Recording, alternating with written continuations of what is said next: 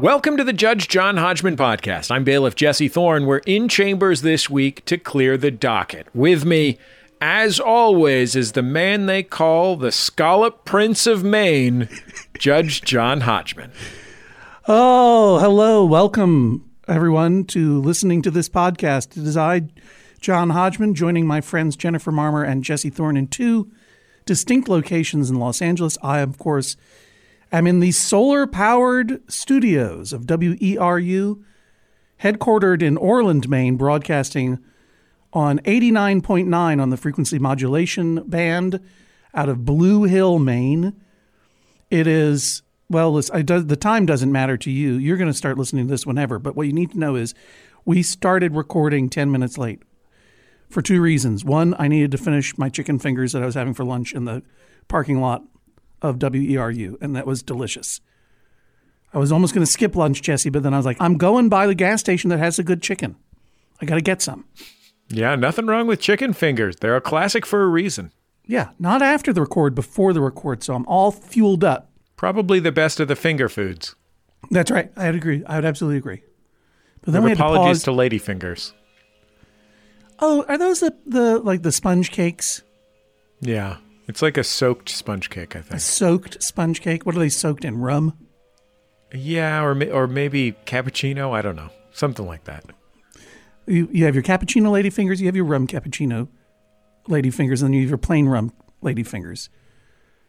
In any case, we also had to pause to wait for Leafy to go away. Leafy, the leaf blower, as you know, if you were listening last week, has been fired from the Judge John Hodgman family.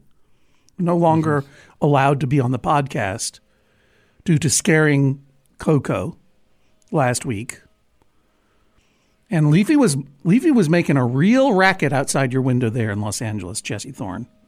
Yeah, Leafy's still here. I mean, I can't promise that you won't hear Leafy, but Leafy was immediately outside my window for some time. Yeah, Le- like Leafy knew what Leafy did, and Leafy was coming yeah, back. It was sort of like Leafy was throwing rocks at my window. You know, little pebbles. Well, like, please let me back in. Let me tell everyone in the listening audience, you will never hear from Leafy again. We are we are restructuring our schedules to record on non-Leafy days. So if you hear Leafy today, let your ears soak it in. Leafy's vengeful buzzing. Let your ears soak it in because the last time you're going to hear Leafy. So mad at Leafy. You know what I'm not mad at? Not mad at my friends who are on the Zoom with me. I can see you. And I'm not mad at uh, engineer Joel Mann. If I'm the prince of scallops, Joel is the king of scallops. How are you, Joel? Good, Judge. I have some good news for you. What? After last week's scallop talk, yeah, I went to the supermarket on the way home. Guess what? You may not know this. You you can buy. You don't have to buy a gallon of them. What? Yeah, you can you can get just a few. No. You can order as many or as few scallops as you want. Come on, stop it. I got a dozen, and that was all I needed, thank heavens. Wow. And they were delicious. They were great. And they were right off the boat, too. It said on a little card taped up, fresh today. And they were very good. Awesome. I don't know if they got them from your guy. David Tarr, is that the name of your scallopman? That's the guy. He goes in the water. He dives, he, yes. Yes, he goes in the cold Maine waters. All winter long. All winter long and grabs them just to give you a, a just to hand off a gallon to you. Yep. You have to give me some of those scallop freezing tips that you promised me in case I get a, get into too many scallops this winter. All right, anyway, we got some justice to dispense. It's not scallop talk. That's a separate podcast. Jesse Thorne, what's going on? What's on the docket? Hold on one second. Was Leafy back? Yeah, Leafy's back here, right, right, right outside the old window. You know what? Just power through it. Leafy's last hurrah. Go ahead. All right, I'll do it. Here's something from J B. She says, when my partner makes the bed, he tucks in not only the top sheet, but also every blanket, quilt, and bedspread in use. I believe this makes the bed both uncomfortable and aesthetically unpleasing. It also puts stress on the fabric of our quilts and bedspreads. What? We've been married for twenty years, so I guess you could say I've made my bed and now I must lie in it. Mm. But I'm hoping for a decision that bedspreads, quilts, and other covers aren't meant to be tucked in. Whew. Some fancy wordplay there from J B. I appreciate that. Jesse Thorne, you have three small children.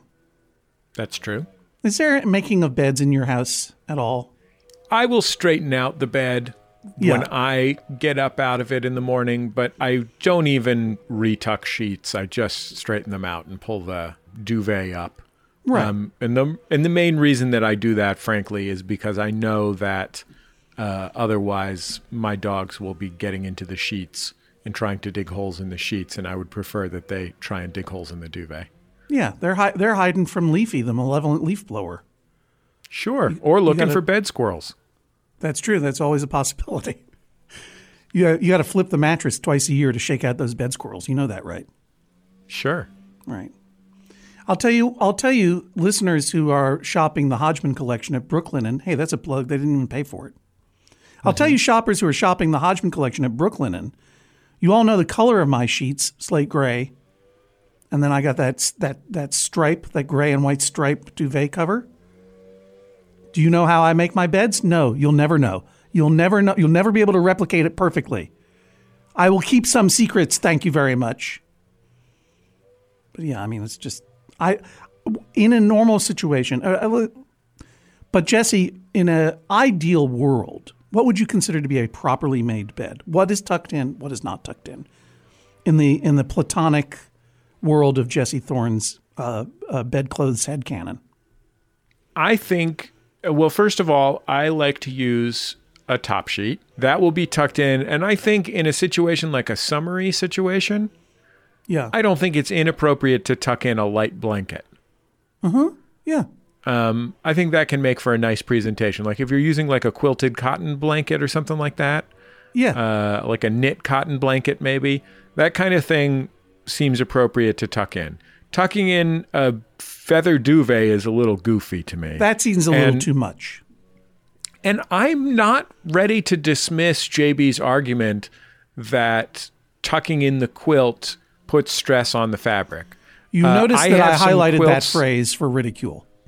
Yeah, I have some quilts that are family heirlooms mm-hmm. um, that I like to put out on my bed because they remind me of, you know, I have some that each of my one that my maternal grandmother made uh, or was actually made from pieces that my maternal grandmother cut and sewed. Yeah. And um, I have one that was made by my paternal grandmother and her mother yeah. for my birth. And I like to have those out. I also have a few like nineteenth century ones. I know what you're thinking. What am, what, who do I think I am? Famous quilt collector Ken Burns? I was thinking that. I got confused. I thought for a minute I was on the wrong podcast. Google Ken Burns quilts, by the way, because the man has some amazing quilts. Right. I'm not, like, you think I'm joking, but I am one hundred percent on board with Ken Burns, famous documentarian, and his collection of American quilt work. Well, quilts are works of art. Uh, but yeah, I, I don't think it's entirely unreasonable to want to protect your quilt um, and not to tuck it in tautly. If it is an actual, you know, family piece, a handmade piece. An heirloom. If it's just something, yeah, I mean, if it's just something that you, you know, bought at the grocery store in nineteen ninety-seven, I'm I'm not that worried about it getting yeah. tucked in. Also, maybe time, you don't need those grocery store quilts anymore. I think they've done their work. If you've had them in nineteen... nineteen- if Yeah. Yeah, I mean, if if anybody out there is a Zoomer, us millennials remember when they sold quilts at the grocery store. You might be a millennial if. I will say this. I all right. I'm glad that you stood up for J B in her in her worry for her quilts. And I would agree with you. If they're an heirloom quilt, if there's something special to you, you you know, put, just even putting them on the bed constitutes potential damage. Definitely you don't need to stretch those things out. I would say a, a regular blanket or whatever. That I, I don't think that that's a real issue. If it's a grocery store quilt or blanket, I think you're gilding the lily, J B. The fact is that what what your partner is doing, your your spouse of, of twenty years or more, it's a very old-fashioned look and a very formal look to my mind. And I would think that it would not suit a duvet cover, which itself suggests a kind of rumpled casualness. But if you've got the uh, the bedclothes to make that look good, and your spouse wants to make it look good, I say let them make it look good. I appreciate that it's not aesthetically pleasing to you. But on the other hand, you lied. You said, I've made my bed and now must lie in it. No, you have not made it. Your spouse made it. Your spouse made the bed. Do you have any idea, J B, what kind of gift that is? A spouse who makes the bed? I know that one of the spouses in my spousal relationship does not appreciate what a gift it is. Takes it for granted that one of us is going to go ahead and straighten that duvet cover every morning. I want to get married to your spouse, J B. It's just like picking songs on the radio when you're driving in the car. The person who does the work gets to choose how to do it. And I would just say, I'm sorry that it's not to your liking. Before you go to bed, just go in there and pre-untuck. Pre-untuck for a little while and let that drift into your eyes before you get into your bed. Loosen up those sheets and blankets. Here's something from Pierce. He writes, several months ago, under duress, I had to describe what the non-ice cream parts of an ice cream sandwich are. I said, ice cream sandwich bread. My girlfriend, after laughing at me, said I was wrong. She Googled and said they're called wafers or cookies. Please order my girlfriend to recognize that ice cream sandwich bread, though not in wide usage, is the superior name. I gotta say, I really love this first sentence. Several months ago, under duress, I had to describe what the non-ice cream parts of an ice cream sandwich are. Tell us what you call the non-ice cream parts of an ice cream sandwich. Tell us. That's an incredible... That there are a lot of different stories in that one sentence. You know what it reminds me of? One of the best first sentences in fiction. Gabriel Garcia Marquez's A Hundred Years of Solitude. X number of years later, I can't remember the number of years, but the rest of this is off the dome. X number of years later, as he faced the firing squad, Colonel Aureliano Buendia remembered the time his father took him to see ice. Pretty good. I haven't picked up that book in probably twenty-five years. Remember that first line. There's a lot of, a lot of stuff going on in that line. I like the story behind this, Pierce. You spin a good tale. I don't know. First of all, an ice cream sandwich is a sandwich. It's meat between bread, obviously. Mm-hmm. Would you call the, those brown, the tops and bottoms of an ice cream sandwich, a classic rectangular ice cream sandwich? Would you call that a wafer or a cookie? Well, first of all, you know what kind of ice cream sandwich I'm eating, John. I'm eating an It's It, the real it's San it. Francisco treat. Uh, yeah, that's right. And they call it that because the ice cream is mixed with rice-a-roni. Yes, exactly. um, I only recently had rice-a-roni for the first time because my uh, my wife accidentally bought it when trying to buy yellow or Spanish rice yeah. uh, in a box. Yeah. And she bought the rice-a-roni version. I had no idea it was a mix of noodles and rice. It's a pilaf. What a weird product. It's a, pi- it's a rice pilaf, that's all. That's, that's what makes it roni. That's the roni in the rice. Nothing reminds me of a cable car cresting a hill like a mix of rice and rice-shaped pasta. When, anyway. That looking, Zoomers, this is an Xer talking to you. You have no idea what we're talking about. You did not grow, you, you are perhaps the first generation to grow up without any jingles worming their way into your head from television commercials that you were forced to watch during afternoon screenings of what was my afternoon thing was Star Blazers, Channel twenty-five. It just sounds made up. No, it's really real. uh, I'll tell you. I'll tell you this. This is the rice-a-roni jingle. Rice-a-roni, the San Francisco treat. Ding ding. And if, yeah, it's a cable maybe, car bell. Maybe later in the podcast, if we have time, I'll sing the Star Blazers theme as a treat. You know what, Jen? On our way out, play one of the bell ringers from the cable car bell ringing competition that's an annual tradition in San Francisco and one of the best things about cable cars. Yeah, let's do that too. Let's. We got all kinds of teases. People are going to listen to this whole episode, I have a feeling, Jesse. Yeah. This is probably the first one people are going to go all the way through. Anyway, you like an It's It. Describe to the listener and, frankly, refresh my memory, what constitutes an It's It? An It's It is uh, San Francisco-based, or I should say Bay Area-based. They're actually, I think, in Burlingame. Uh, uh, frozen confection with a kind of light ice cream in the middle, sort of an ice milk type situation. Uh, two chewy oatmeal cookies on the right. outside, and the whole thing is dipped in chocolate. It comes in a variety of flavors. Right. Um, but I would argue the classic flavors are vanilla and mint.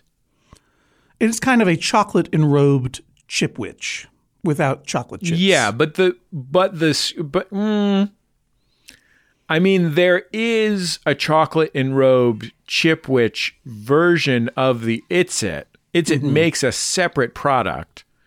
Uh, that is what you're describing. What what I am describing are chewy oatmeal cookies rather than chocolate chip cookies. I understand. Okay. By the way, it's it. Get get on this. Get on this program.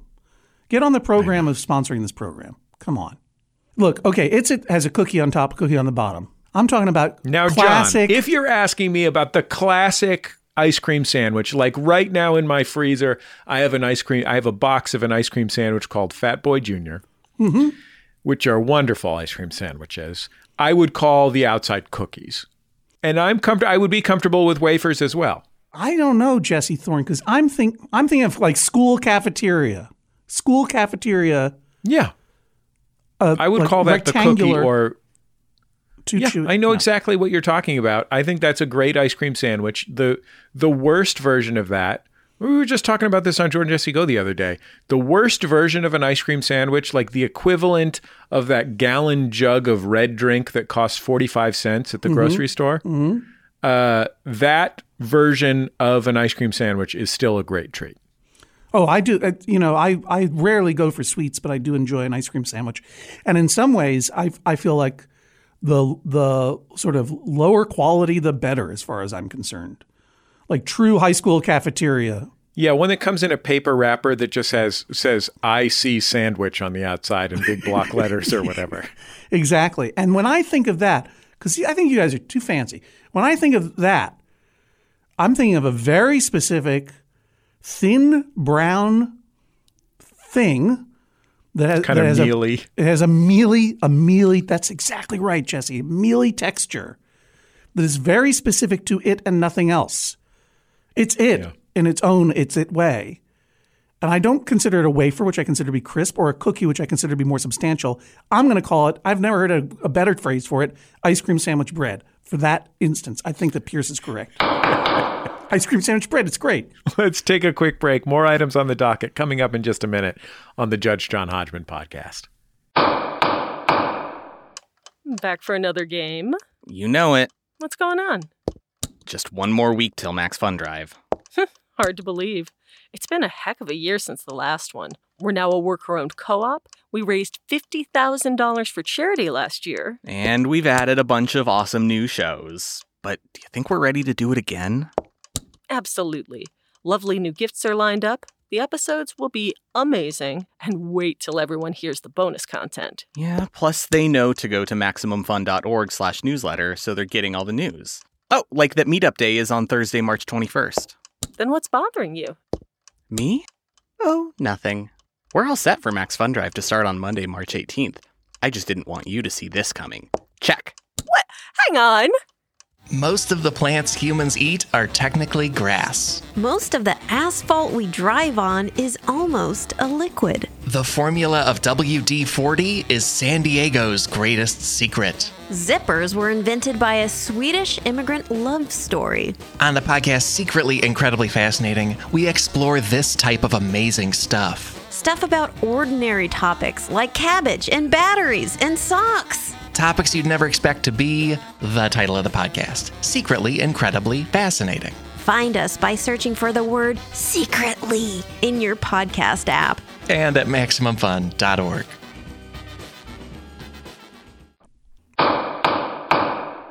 Welcome back to the Judge John Hodgman podcast. We're clearing the docket this week. I'm in Los Angeles, Judge Hodgman in Orland, Maine with the great Joel Mann. Here's something from Ethan. He writes, in May of twenty nineteen, I organized a betting pool for the final season of Game of Thrones. One question was, who holds the Iron Throne at the end? My friend Nick claims he is correct in arguing that no one claimed the throne because, one, Drogon melted the literal Iron Throne, and two, the Iron Throne is symbolic of the Seven Kingdoms, which were dissolved. I argue that no one is an unacceptable answer because Bran became king of Westeros. I ask that you order one party to concede defeat and award damages to the victorious party, presumably in the in the in the form of what is called the Dork Throne. The Dork Throne is at stake. It's made of melted twenty-sided dice, by the way. uh, yeah, that's a good point. Maybe people don't know what the Iron Throne is. Joel, do you know what the Iron Throne is? No. Joel, here's the thing. Aegon the Conqueror, the first of the Targaryen kings, conquered the seven kingdoms of Westeros. You remember him from Ghostbusters, right? That's right. And in the television show Game of Thrones and the George R. R. Martin novels, A Song of Ice and Fire. In the fantasy world in which it takes place, there's a place called Westeros. There's seven kingdoms in it. Aegon rode, rode his dragon to King's Landing, beat them all at war, took control of all of the seven independent kingdoms, except he didn't actually take control of all of them, Joel. Dorne... The kingdom of Dorne resisted his rule for centuries after, but still he claimed that he was the king of all seven kingdoms. Technically later, those became eight and nine as there were some changes. And then all of the swords that were surrendered to him by his opponents were melted down and forged into a throne of swords called the Iron Throne. Got it now? I always wondered why I didn't watch that. Now I know. It's a good show. Yeah. It's a good show. It sounds like it. Yeah, take a look. It's good. Great book, great series of books. It occurred to me, Jesse, that George R. R. Martin is a fan of this show and someone that I have I have had the pleasure of meeting from time to time. Indeed, he sent me a text out of nowhere just to say, Happy Thanksgiving on Thanksgiving. It was very touching. And I That's thought, well, nice. I could ask uh, George R. R. Martin's opinion on this. But then I remembered this, this not only deals with the television series, not the books, but also the final season of the television series. And I don't think anyone has told George R. R. Martin that that, that, that happened. I think he's being I, rem- I think I think that the information that the television series uh, had a final season and is now over is being hidden from him as he works on the final books. Yeah. So I'm forced to go with my own knowledge and expertise in the history and lore of Westeros. And I'll say uh, that Nick is correct. At the end of the T V series, that dragon, Drogon, melts that whole throne. So no one's sitting on that chair. And at the end of this, the, the finale, I don't remember the all of the Seven Kingdoms being disbanded, but I know that I know that the North seceded and became a kingdom unto itself as it once was way back when. Sansa Stark demands that it become an independent kingdom. And while she should be and is, as far as I'm concerned, the rightful queen in the North. Instead, her younger brother, Brandon Stark, Bran, became named king in the North. Rigged, rigged election, I say. Not the way I would have done it. But then again, it wasn't my job to finish that incredibly ambitious story. I'm glad I don't have to. I'm glad I'm not those guys who made that T V show. I'm not. I'm glad I'm not George R. R. Martin for that reason. It's a hard, hard landing to stick. And the, both the show and the books have meant a lot to me. And uh, and I will say that as someone who, who was pretty well steeped in the lore, I think Nick is correct. And I think Nick is also deserves this win of the Dork Throne for sheer boldness. Dorkness favors the bold. I mean, to go out there and say, no, no one. That's such a a snarky answer to give. Like, it's like, mm, you know who I think is going to be the king at the end of the books? No one. I think they're going to form a constitutional republic or something. Contrarian. I like it, Nick. In the game of dorks, either you win or you lose. And Ethan, you lose. Can I tell you something about that last episode of Game of Thrones and the conclusion of that grand tale? Sure. I loved the television program. I haven't read the books yet. Yeah. Look forward to reading them at some point in the future. But I, I loved the television program. Watched every episode of it. Was thrilled. Uh, my favorite dramatic television program in many years. And the other day I was reading an article about media of some kind that mentioned the finale of Game of Thrones. And I thought back and I realized that I could not remember who had won in the end. Well, now I'm thinking, like, I just said that Sansa should have been the queen of Westeros, but she demanded independence for the for the region of Westeros known as the North. Maybe she is queen in the North. I'm not sure I know exactly how it ended. I know Bran was named king. I'll tell you what, listeners, please stop writing your emails right now. I promise you I will look it up on Wikipedia. I promise you I will do penance. I will walk through the streets of Blue Hill, Maine, naked, as the townspeople chant shame at me. You can trust that this will happen. Please don't correct me. I got the basic contours correct. And by the way, uh, Nick is right and Ethan's wrong still. Doesn't change anything. I won't I won't overturn the outcome because it won't change won't change the outcome. Here's a dispute from Valerie. She writes, "Like you, my husband is crab conscious because we keep kosher, but he is also now carb conscious. Previously, on a Sunday, Miles would have two everything bagels with cream cheese, but recently he decided he only wants one and a half everything bagels with cream cheese." I took the extra half bagel and froze it to save it for next week, but he only wants fresh. I then decided I knew how you would rule. If I prepare his bagels, he must eat the remaining half the following week. But if he prepares his own bagel and a half, he could throw the extra half away. Although I am really bothered by the waste. What mm. say you, Judge Hodgman? First of all, Joel, you may not know this, but crab conscious? Yeah, what is that? That's a reference to a running gag that we have going uh, in some ad reads for for another partner of Judge John Hodgman, the great Sunbasket, uh, food delivery service and recipe delivery service. Prepare. How would you? How would you describe it, Jesse? It's the only food delivery service co-founded by my friend Tyler from college. That's right. And in any case, uh, I I misread an ad read and thought that. They were they were having special menus for crab conscious eaters when it's, of course, carb conscious eaters. Kind of a running gag. In any case, uh, Valerie's husband, Miles, is carb conscious. So he is cutting down his two bagel a Sunday routine to one point five bagels. I mean, that's a twenty-five percent reduction. It is a twenty-five percent reduction, except for when you remember that every bagel has about one million carbs in it.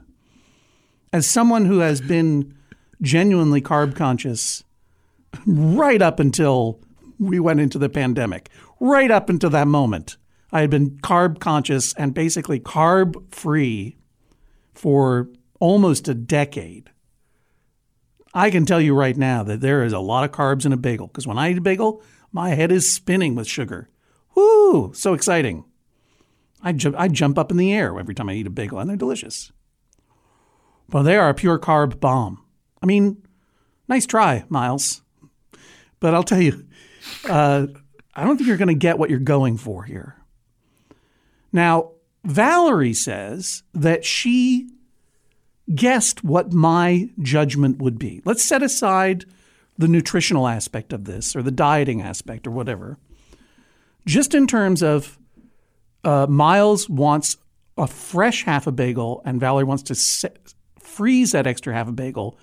She predicted that I would rule that if she – it's sort of like the the uh, making the bed. If she does the work of preparing the bagels, she can freeze that half a bagel and serve it to Miles next week. But if he does it, if he does the work of preparing the bagels, he can just throw it away. Jesse, do you think that Valerie has predicted my – judgment correctly or incorrectly? Well, I think everyone here has failed to consider what I see as the central issue, which is that bagels are inherently wasteful because someone has thrown away the center of the bagel. How dare you? How how dare you? Sorry. You're still a millennial. I mean, dumb. I know you're a dad. I know you're entitled to make these jokes technically, But you have no gray in your beard. I can see it. Your your beard is luxuriously brown and healthy and youthful. You've got a twinkle in your eye. Listeners will not be surprised to learn that you are wearing a jaunty kerchief, neckerchief. Yeah.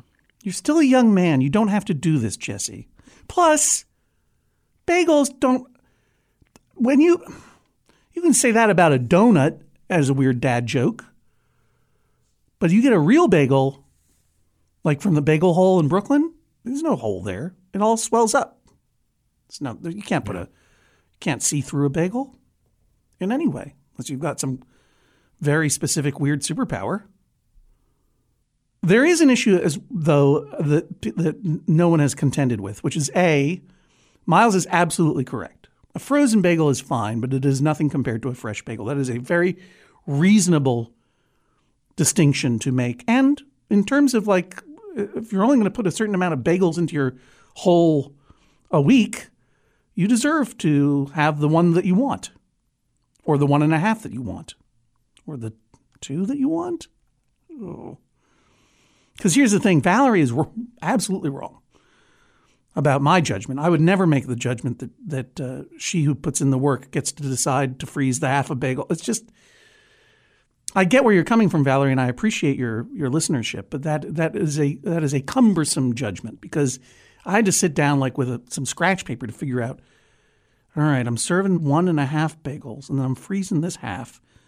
Then next week I just get one whole bagel and augment it with the frozen half. Then the next week I got to go back to the two bagels and split. It's too much work. It's too much work, Valerie. I'm sorry, especially when the solution is right there. One bagel. One bagel, Miles. One. That's all you need. That's all you need of a Sunday. Look, I was a young man. Jesse, I was a young man. There was a period of time when I was in my twenties, living on one hundred fourth Street. And all of my friends had a had small studio apartments in the same building. Jonathan, Christine, Catherine, we were all there. Liz, we were all there. We'd all get together on a Sunday and get bagels. And, and sometimes I would eat two bagels with cream cheese. Sometimes I would. Everything bagels, of course, they're the best. That was in my twenties when my metabolism was probably at its highest. And even then I was like, mm, this is too many bagels. One bagel. That's all you need. Sorry, Miles. Especially if you're trying to reduce carbs. There's a really good way to reduce carbs is not eat bagels. There are few food products that suffer more from staleness or freezing than a bagel. I mean, right. a frozen bagel, a frozen and unfrozen bagel, you can toast it and then you get a passable toasted bagel. Correct. But if you have to toast a bagel, it's not a very good bagel. That's right. Jesse, you and I both know that the Bagel Hole in Park Slope does not offer toasting, because their bagels are always warm when they come out. They are the best bagels that I've ever had in my hands and in my mouth and in my stomach. But I am saddened to inform you, Jesse, that I personally can no longer go there because I made the mistake of reading the Bagel Hole's Twitter page. So look,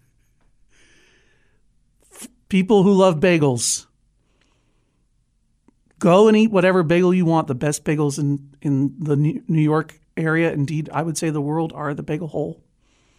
But do yourself a favor. Don't ask too many questions. Just get those good bagels.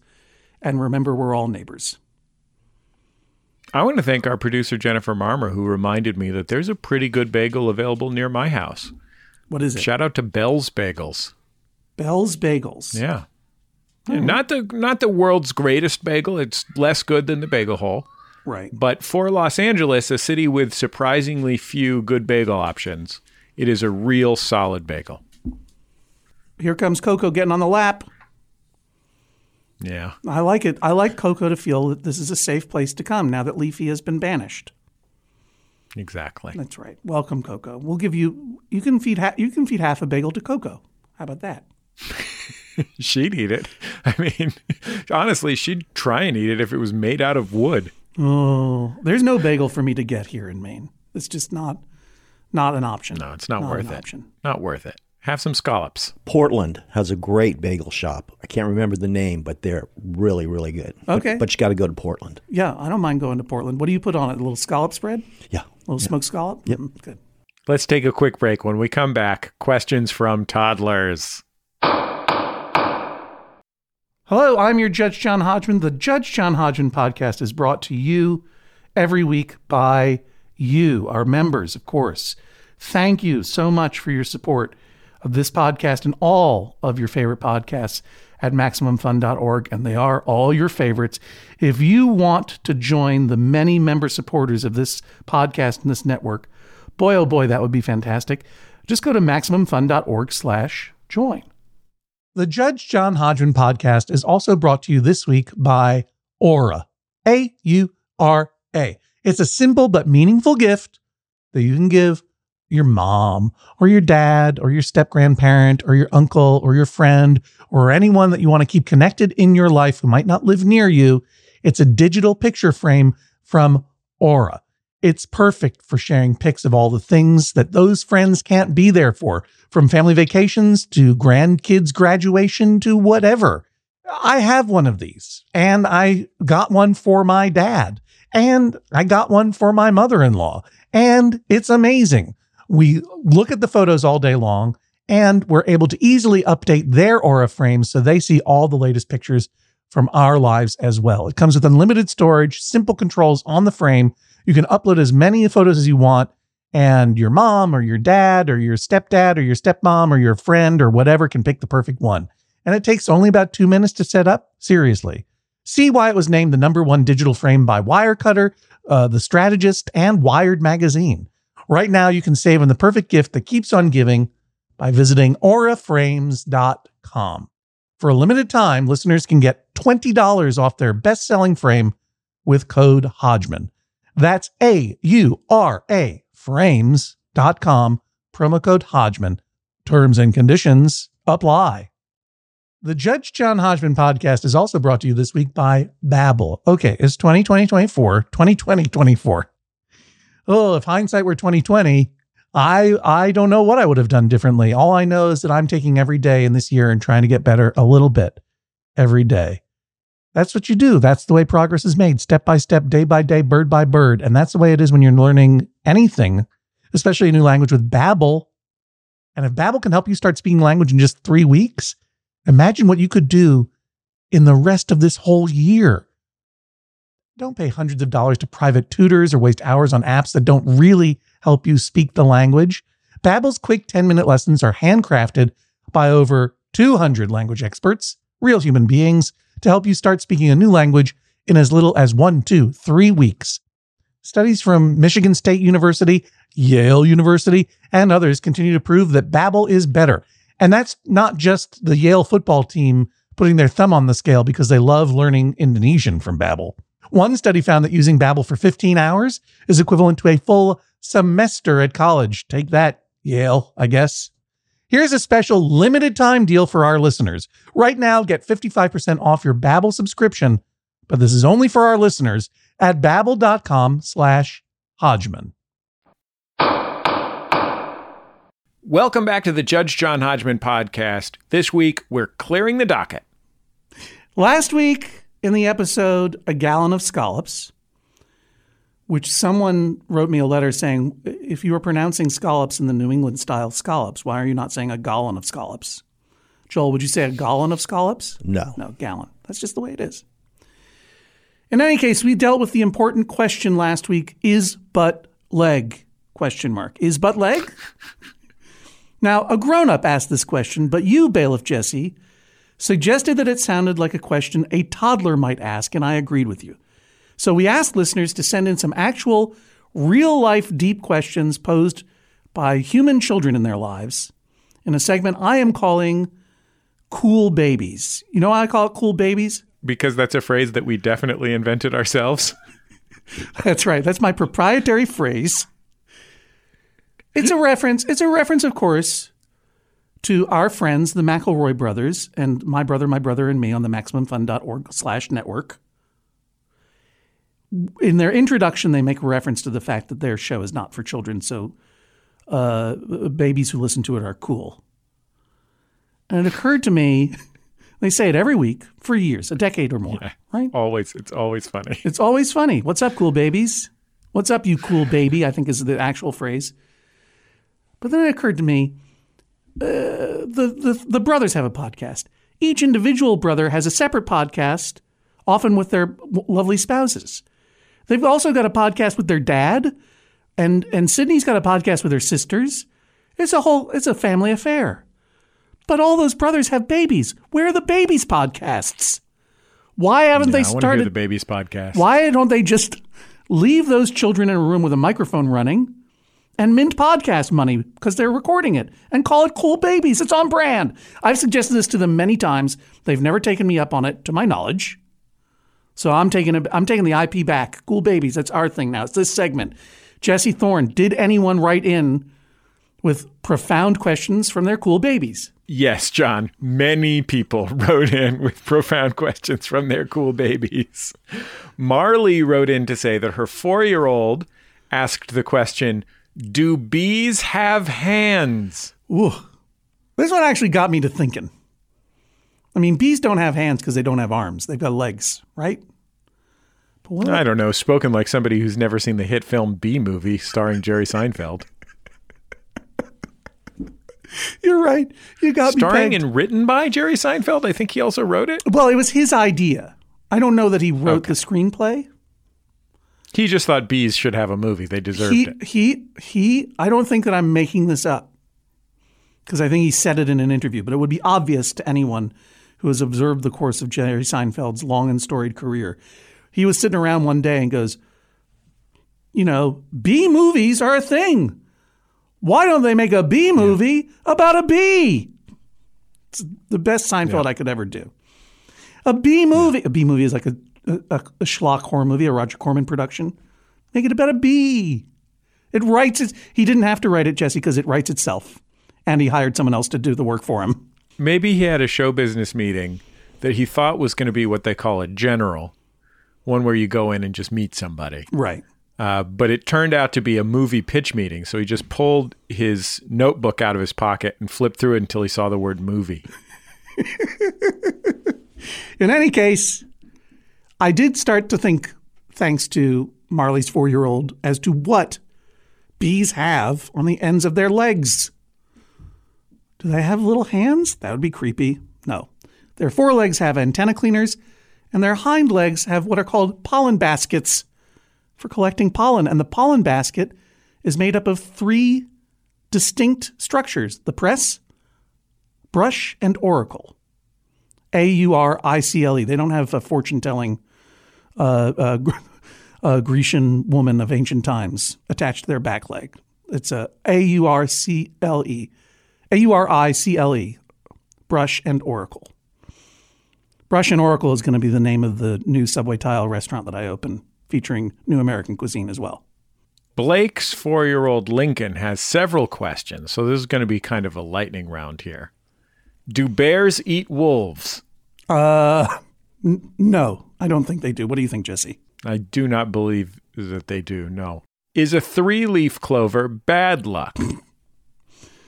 Given how things have gone in the past couple of years and the prevalence of three-leaf clovers compared to four, I'm going to say yes, bad luck.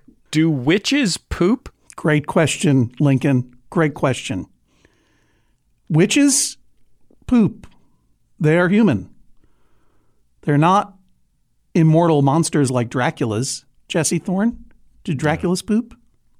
I don't see why they would. Yeah. I say they... Seems like a waste of their time. Yeah. I, they could I, be spooking around. That's right. They don't poop. Dracula's don't poop because they're too busy sucking, is what I say.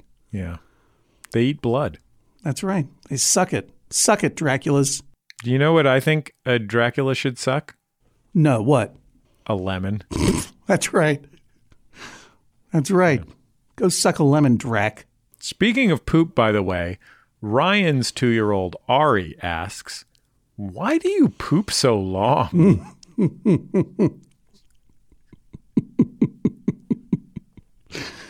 uh, this is not a profound question. But it shows that Ari, they're they're they're starting to notice a few things. Yeah, you know what I mean. They're starting to notice like uh, dad poops takes a long time to poop, And right. I guess it's possible that Ryan has I B S. Mm-hmm. But my guess would be that he takes his time in the bathroom for the same reason I used to and arguably still did since I became a parent. I deserve a private life. I need mm-hmm. some time with a closed door. Yeah. Ari, if you're listening, it's not that your dad doesn't love you, but he needs a break from you from time to time. The sooner you understand that and respect those boundaries, the better it's going to be for you guys. Here's something from Sarah. She writes in to say, okay, I don't really have a toddler question, but I do have a toddler fact. This morning, Lucas, four years old, told me that, quote, armadillos are really hard to dream about. Yeah, Lucas, tell me about it. This is a problem that everyone, everyone goes through this period. It's a normal part of human development where you have this realization and have to deal with it, work it through. And if you don't have a priest to talk to about it, you know, or uh, you, you talk to a, a teacher, a parent, um, a police officer, a fireman, you know, if you don't have any of those things, you know, it's going to be tough for you. I love the idea that Lucas is settling his, his head down into his pillow and thinking to himself, tonight I'm going to do it. Tonight I'm going to dream about an armadillo. Could be a, maybe he's a lucid dreamer and the only thing he can't picture is an armadillo. But otherwise, he gets everything he asks for. That would be better than s- seeing through a bagel. That would be an incredible superpower. If you could lucid dream every night and choose your dreams, choose any animal to see, but the one one that you can't make is an armadillo, I think that would be a good trade-off. You're too young to know about trade-offs, but you'll learn someday. Keep dreaming lucidly. Finally, listener Jonathan writes, my four-year-old asks me if I know every character he sees on screen. For example, Daddy, do you know Batman? Daddy, do you know Obi-Wan Kenobi? But in October, he asked, Daddy, do you know the Harvester of Souls? Wow. I didn't know what the Harvester of Souls was, aside from the Grim Reaper, death, the fate that awaits us all eventually. But Jonathan sent along a link, and apparently the Harvester of Souls is a stand-up animatic Halloween decoration that is sold by Spirit Halloween, one of the uh, big uh, Halloween supply houses. I will I will describe it to you. Are you, are you on this page there, Jesse? I not only I'm I I am stunned into silence, not just by looking at this picture of the Harvester of Souls, which is genuinely upsetting. Yeah. But even more upsetting and confusing than that picture of the Harvester uh-huh. of Souls yeah. is the existence of the Spirit Halloween Superstore wiki. Yeah, I know. Which has almost fourteen hundred pages. Yeah. Just this piece about the Harvester of Souls has fifty-five comments on it. I had no idea that there was a Spirit Halloween Superstore fandom that would support a wiki. Look, I'll give you the description and then we'll get into you know, section two, trivia about how, trivia about Harvester of Souls. There's a picture here at the bottom, John, yeah. that's labeled uh, Harvester of Souls misplaced in Reaper's Island Village display. Misplaced? Can you imagine the embarrassment if you accidentally put a Harvester of Souls into a Reaper's Island Village display? That's like one of the greatest Spirit Halloween Superstore blunders you could make. Okay, obviously the Harvester of Souls image will be shared on the Judge John Hodgman Instagram page at Judge John Hodgman. But since this is still an audio medium, I will simply say that it is an animatronic sold by Spirit Halloween for the twenty twenty Halloween season. It resembles a tall, hooded, vampire-like creature. I don't know what vampire is. Vampire. I don't know what that yeah, is. Holding it a... It looks sort of like a zombie to me. Yeah, maybe, or kind of a Frankenstein's thing. Yeah, I don't know. Sure. Tall, hooded, spooky creature holding a young girl with black hair and a pink-colored dress. Upon activation, the creature lifts the girl upwards as the head of the girl rises and the f- phrase is spoken. The phrase. Well, I don't even know what that is. Fog then spews from the mouth of the girl and is inhaled by the vampire-like creature as green L E D lights illuminate the fog, giving the effect of the girl's soul being inhaled. Jonathan, why are you letting your child look at the Spirit Halloween wiki? This is terrifying. Yeah, it's really upsetting looking. Especially if you mis- misplace it. By the way, Jesse, did you know the code name for this animatronic is Strawberry? Oh, it says that right here in the trivia section. You know how you care for it? Spot clean. The arms with girl slip down after numerous activations. This is caused by the belt stretching out over time. Just so you know. That's I wouldn't call that trivia, but I would call that uh, yeah. ha- handy handy information to have if you're going to invest three hundred clams into this creature. Whatever. Jesse, would this count as a Dracula, would you say? Yeah, I guess this is a type of Dracula. Ugh, hate it. Don't let your child look at this again, Jonathan. But I think you've got a great Halloween costume planned for next year where you walk around as a hooded Dracula and your child wears a pink nightgown and you lift your child up every now and then and suck green fog from him or her or them. All right, I'm I'm I'm calling it. Doesn't get better than the Harvester of Souls. That's our proprietary segment, Cool Babies. That's R I P. Well, I mean, that's our I P, intellectual property, R I P to the Harvester of Souls. Before we roll on credits, Jesse, I have one letter that I would like to read on a different subject. Well, you know what, Jesse? Read the credits. Read the credits, and we'll drop that in as a surprise, as a mid-credit sequence, like this is the Marvel Cinematic Universe or something. Ooh, I like this idea. Should I also slip into the credits a half joke? Sure, go ahead. The docket is clear. That's it for another episode of Judge John Hodgman. Our producer is Jennifer Marmer. Our engineer here in Maine is Joel Mann, program and operations manager at W E R U Community Radio in Orland, Maine. You can listen to W E R U at W E R U dot org, and you can follow Joel on Instagram. His handle is the Maine, M A I N E, man, M A N E. And Jesse, let me just jump in here with a surprise mid-credit sequence. Surprise! Wow, didn't expect to see you, Nick Fury. So this is, I just want listeners to know that that listener Sarah in Toronto, who had written me an email full of all kinds of interesting cat facts, she wrote in to correct me. She is not a veterinarian, I'm sorry. She was a veterinarian assistant for eight years, and she would be happy to send you all the cool cat facts you want if you just email her. Her email is info... at cleopatra dot c a. That's .ca for Canada. You can figure out how Cleopatra is spelled. That's her cat grooming company. She also sent me pictures of Sophie, uh, her one cat, and Captain Jack Sparrow Harkness, the other cat, together cuddling. And that Captain Jack Sparrow Harkness has one eye. It's incredible. We'll post that on the Judge John Hodgman Instagram. Now, that's that. Will there be a post-credit sequence? You have to wait till the end to find out. Resume credits. Follow us on Twitter at Jesse Thorne and at Hodgman. We're on Instagram at Judge John Hodgman. Make sure to hashtag your Judge John Hodgman tweets, hashtag J J H O, and check out the Maximum Fun subreddit to discuss this episode. Submit your cases at MaximumFun.org slash JJHO or email Hodgman at MaximumFun dot org. We'll see you next time on the Judge John Hodgman podcast.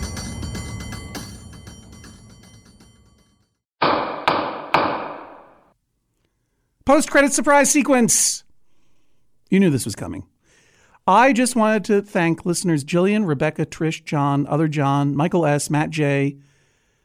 I, I, I don't normally read the last names, but this guy's name is Thaddeus Diamond, which is one of the greatest names I've ever heard. Plus a bunch of others who came in as I was driving to the studio today to write in and confirm that they also, like I, had older relatives who ate Vicks VapoRub as a cold remedy. I, I, you may remember from last time I was saying that my mom claimed that her mother fed her a spoonful of Vicks VapoRub when she had a cold. And my mom has not been alive for some time, so I, I could never, it seemed so impossible, especially since the jar says not for human consumption, that this could be real. I thought it was a fake memory, but many people wrote in to say, no, my mom or my uncle or my grandmom did, many of them in Pennsylvania like my mom, but others from Canada, parts of the Midwest. It's not like it was regional. It was really widespread. It was the hydroxychloroquine of its day. In fact, Alice wrote in to say that her great-grandmother, Jessie, ate a spoonful of Vicks VapoRub every day. Not just for colds, every day as a supplement. She yeah. lived to be ninety-nine years old. And she was actually named by the Guinness Book of World Records as the world's most mentholated woman. Matthew T. wrote a really disturbing letter about it was about a good friend from college. He says used to eat Vicks VapoRub for fun when he was little, not just grandmas, kids.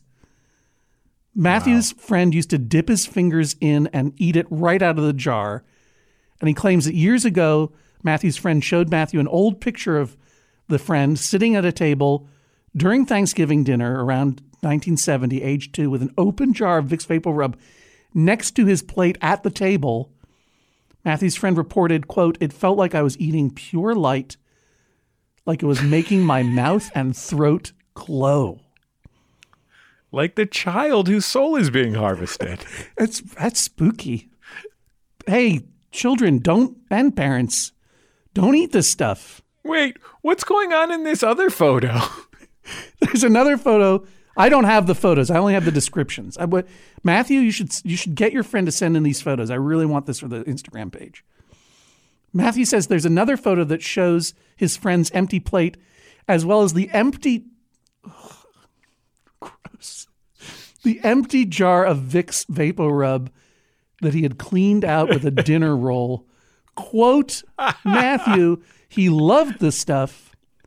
He did say, however, that it took him a very long time to learn how to ride a bike. I'm not sure what the... That may be correlation, not causation. But yeah, don't eat Vicks VapoRub, anybody. All right, that's it. That's the end of the surprise post-credit sequence. There's nothing left coming up.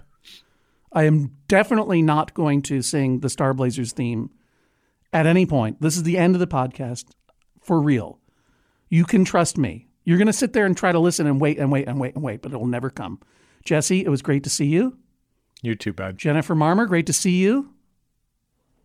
She's just nodding. Joel Mann. Are we done? All right, that's it.